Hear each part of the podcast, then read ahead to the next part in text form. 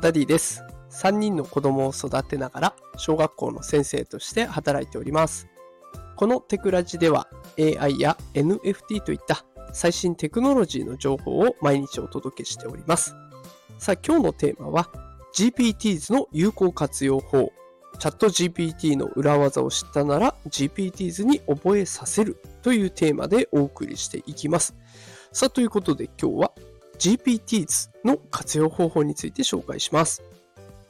まあ、この GPTs っていうのはね、オリジナルのチャット GPT を作れるようなサービスになっておりまして、チャット GPT ね、本当に何でもできますが、その中でも例えばね、文章を作成するのに特化したチャット GPT だったりとか、あと何か文章を要約するのにね、特化したものだったりとか、こういろんな武器を特化させていく。で、オリジナルのチャット GPT を作っていくっていうのが GPT 図になってるんですね。で、まあ、この連日ね、チャット GPT の使い方に関する情報が流れております。もう本でもね、いろんな本が出てきましたね。書店に行くとチャット GPT コーナーがあったりね、もうどの本を使えばいいかわかんないぐらいいろんな情報流れておりますが、まあ、その中でもきっとああ、そういう使い方できるのかって勉強になるものもあると思います。で、ただそれで勉強しただけで終わらせていませんでしょうか使いこなせていらっしゃいますでしょうか？正直言うと私はね、すぐに忘れてしまって、もう効率の悪い自分のやり方で結局頑張っちゃうみたいな、そんな状況が多くあるんですね。でそんな状況を避けるためにどうしようかなと思った時に GPTs を使っちゃえばいいんじゃないかなと思ったんです。え私自身ね、実践したものがありまして、昨日の放送で仕事で使えるチャット GPT の便利な使い方3選というものがあります。で、こちらで3つの中のうちの1つね、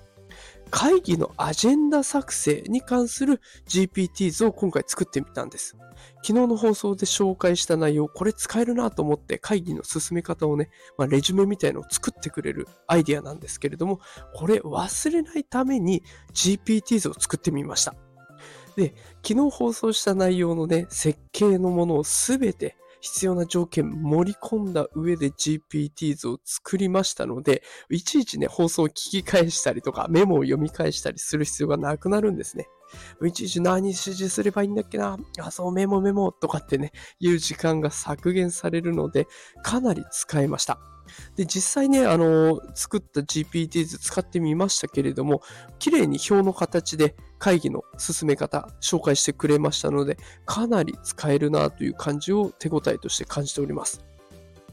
GPT 図作りね、なんか名前だけ聞くと大変なのかなと思ってしまいがちなんですけれども、課金さえしてれば本当に簡単に作れますので、全然問題ありません。チャット GPT に聞かれたことに答えていく。ただそれだけで済みますので、本当に、えー、おおすすめの方法になってます。ぜひね、チャット GPT で、あ、この方法使えるなと思うものがあったら、それを GPTs を作るときにその条件全部放り込んで、そういあの、忘れないように GPTs に覚えさせるっていう方法をぜひ活用していただけたらいいんじゃないかなと思います。きっとこれで仕事の生産性だったりね、効率的に仕事が進められたりで、いろんな効果が出てくると思いますので、ぜひお試しください。